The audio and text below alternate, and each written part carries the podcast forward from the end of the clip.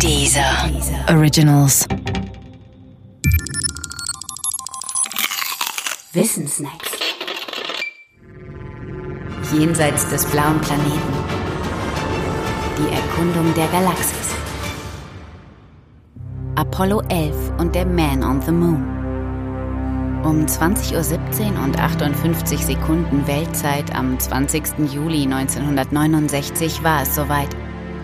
Der Astronaut Neil Armstrong meldete an Houston die Nachricht, Houston, Tranquility Base here. The Eagle has landed. Eine halbe Milliarde Menschen schauten damals auf ihren Fernsehern der Landung der ersten Fähre auf dem Mond zu. Breaking News. Zum ersten Mal betrat ein Mensch nicht-irdisches Gebiet. Eine ziemlich große technische Leistung war das damals in der Tat. Vor allem, wenn man sich mit heutigen Augen einmal die technischen Möglichkeiten jener Zeit anschaut. Die hatten mit Touchscreen oder Digital Control noch gar nichts zu tun und erinnerten eher an Baumarkt als an Elektronik. Doch die erste Mondlandung war aber nicht nur ein technischer Erfolg, sondern auch ein ideologischer. Präsident Kennedy hatte Sputnik geschockt 1961 den Auftrag erteilt, die US-Amerikaner mögen doch bitte die Sowjets beim Wettlauf ins All, beim Rennen um den ersten Menschen auf dem Mond schlagen.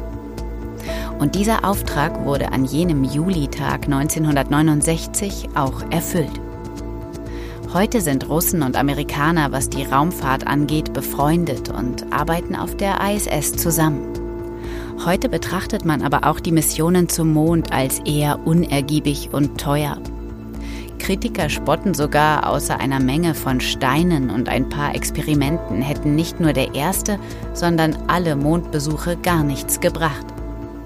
Die Begeisterung für die Raumfahrt im Allgemeinen hat jedenfalls deutlich nachgelassen. Andere meinen, ganz unabhängig von den Steinen bewiesen die Missionen doch, wozu der Mensch in der Lage sei und führen dabei Neil Armstrongs berühmte Worte bei der Erstbetretung des Mondes im Munde.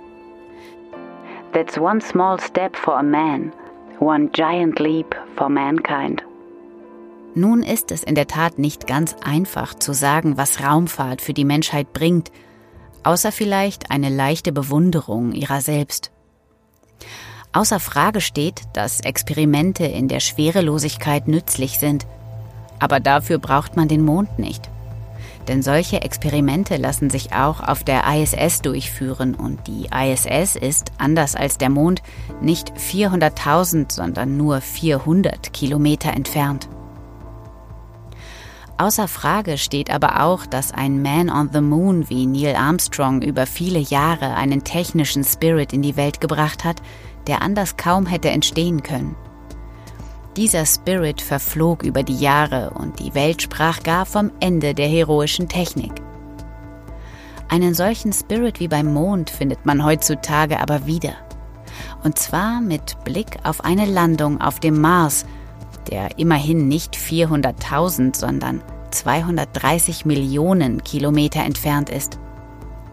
Vielleicht wird man ja in absehbarer Zeit nicht mehr vom Man on the Moon, sondern vom Man on Mars sprechen.